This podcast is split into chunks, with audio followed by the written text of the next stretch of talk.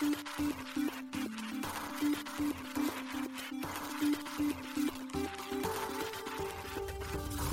しい経済ニュース。この番組では現当社のメディア新しい経済が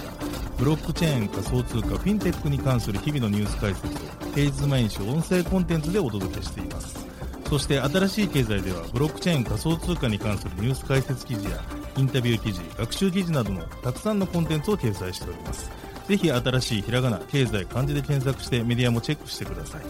そして LINE 公式アカウントではメディアの更新情報を配信しております LINE 公式アカウントにもぜひご登録ください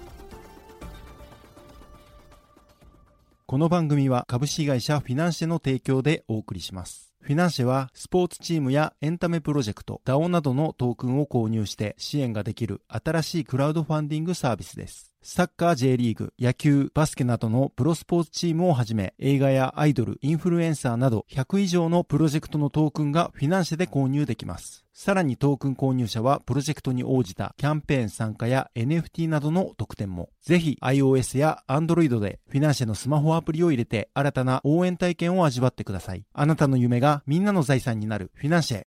現当社新しい経済編集部の武田です。高橋です。大塚です。はい、本日は12月の27日火曜日です。今日のニュース行きましょう。ソラナ人気 NFT プロジェクト D-Gods と Utes マルチチェーン展開へ。NEC が Web3 コミュニティ開設、パートナー企業募集。HSBC メタバースにおける銀行サービスや NFT を対象範囲とする商標登録。フィデリティ NFT やメタバース関連の商標登録。ブラジル証券取引委員会投資ファンドによる暗号資産への投資認可へ。ポイントをイーサやリップルに交換可能に、コイントレードとポイントインカム。一つ目のニュースいきます。 DeGods と y00ts、マルチチェーン展開というニュースです。ソラナ基盤の NFT プロジェクト DeGods と y00ts が2023年第一四半期にマルチチェーン展開する計画を12月27日に発表しました。 DeGods はフランク・ DeGods と名乗る NFT クリエイター、ロハン・ボラ氏が2021年10月にローンチしたプロジェクトです。なお、同氏の手掛ける y00tsは今年9月にローンチしたプロジェクトです。そして DeGodsはイーサリアムに、 y00tsはポリゴンにブリッジでマルチチェーン展開していく予定です。なお、 DeGodsはトータルマーケットバリューが約1300万ドルで、 y00tsは210万ドルとなっています。そして DeGodsのフロアプライスは505 SOL で、 y00tsは158 SOL となっています。なお、マルチチェーン展開の詳細については準備とテストができ次第公開する予定です。続いてのニュースいきます。NEC が Web3 コミュニティ開設というニュースです。日本電気株式会社 NEC が Web3 ビジネスの共創を目的とする Web3 コミュニティを開設し、共創パートナー企業を募集開始することを12月27日に発表しました。NEC と競争パートナー企業は Web3 コミュニティを通して世界トップクラスの生体認証や秘密計算、ブロックチェーンなどの技術を活用し、プライバシー保護とデータ利活用が両立した様々なユースケースやサービスを、新サービスを創出するとのことです。具体的には生体認証技術を活用した人の感性や価値観をデジタル化し、新たな価値を創造。メタバース NFT におけるデジタルアイデンティティを活用した新たな価値創造。秘密計算技術やブロックチェーンを活用した信頼性のあるデータ流通で持続可能な新たな価値創造といったテーマでユースケースを創出するとのことです。なお、競争パートナーとなる企業の募集は来年4月から開始するとのことです。また NEC は Web3 コミュニティの開設に先駆け、来年2月17日19時から競争パートナー企業を対象としたプレイベントを東京エビスで開催するといいます。続いてのニュースいきます。HSBC、NFT やメタバース関連の商標を登録というニュースです。イギリス・ロンドンに本社を置く大手銀行 HSBC がメタバース分野におけるビジネスを対象とする商標2点をアメリカ特許商標局 USPTO に登録しました。USPTO が公開した書類によって明らかになりました。商標の内容については HSBC の文字商標と八角形をベースにデザインされたロゴマークの2点となっています。またこれらの商標の出願日はいずれも12月15日になっています。これらの商標が適用される範囲については2点とも同様で、次の5つの分野のものやサービスが記載されています。1、メタバース分野で銀行サービスやクレジットサービスなどを提供するためのソフトウェア。2、経営管理広告会計等のビジネス向けサービスの提供やオンラインマーケットプレイスの運営。3、メタバースにおけるクレジットカード取引、決済処理、電子送金などの金融サービスの提供。4、娯楽目的のメタバース空間の提供。5、デジタル資産や NFT の取引などの金融サービスを目的としたソフトウェアの開発。今回登録された商標はいずれも NFT やメタバース等の Web3 分野のビジネス及びサービスを想定したもののようです。したがって今後 HSBC は Web3 分野に事業を広げる可能性が高いと考えられます。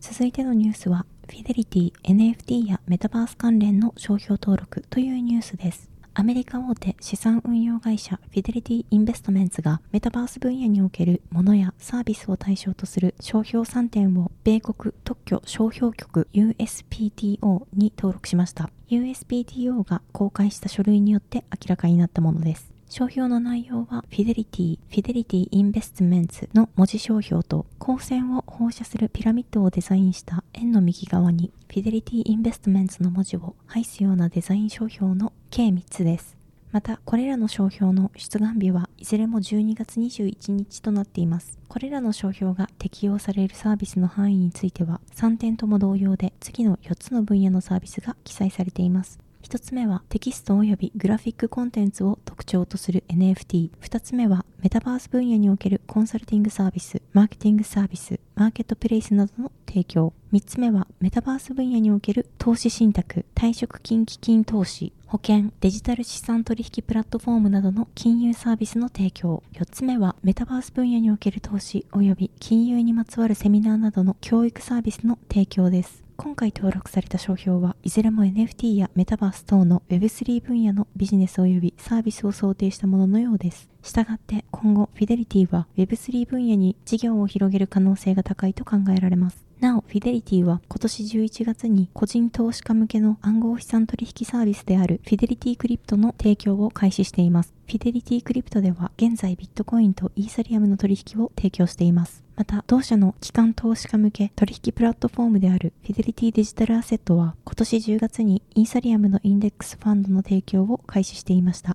続いてのニュースは、ブラジル証券取引委員会投資ファンド向けに新たな規制枠組み発表というニュースです。ブラジル証券取引委員会の CVM が国内の投資ファンドに暗号資産を組み込むことを認める新たな規制フレームワークを12月23日に発表しました。CVM によると、今回発表された規制フレームワークは、すべての投資ファンドに適用される一般規則と、金融投資ファンド及び債券投資ファンドに適用される特別規則で構成されており、このフレームワークの導入により、これまで煩雑であった投資ファンド規制を一本化することに成功したとのことです。なお、暗号資産が関係するのは金融投資ファンドに適用される特別規則の部分です。今回設定された特別規則により金融投資ファンドは暗号資産や環境資産といった新しい形態の資産を投資ポートフォリオとして含められるようになったとのことです。なお、この規制フレームワークは2023年4月3日より発行されます。ブラジルでは12月22日にジャイール・ボルソナーロ大統領によって暗号資産規制法案が承認されました。この法案では暗号資産取引業のためのライセンスの導入、暗号資産関連事業を監督するためめの新たな機関の設置、暗号資産による詐欺罪の確立などが定められています。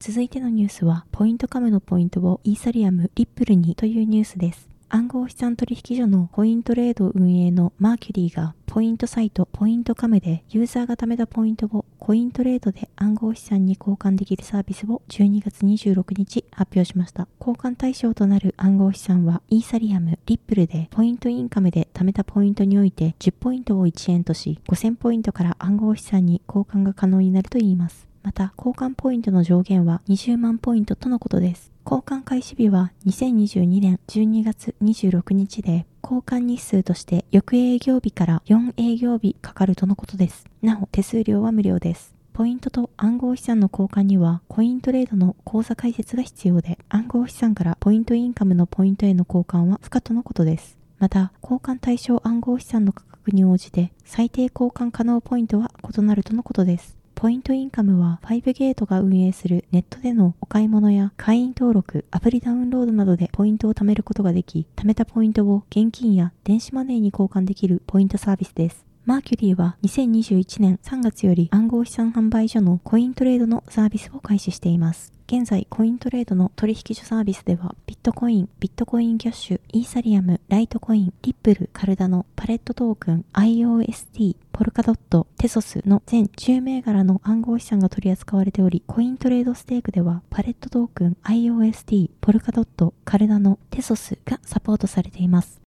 はい、本日のニュースは以上となります。このように私たち新しい経済編集部では、ブロックチェーン暗号資産に関するニュースを平日毎日ラジオで配信をしております。本日ご紹介したニュースはすべてサイトの方に上がっております。ぜひサイトの方も見に来てください。新しいひらがな、経済漢字で検索して見に来ていただければと思います。本年も明日の配信でラストとなります。ぜひ明日もお聞きください。それではありがとうございました。ありがとうございました。ありがとうございました。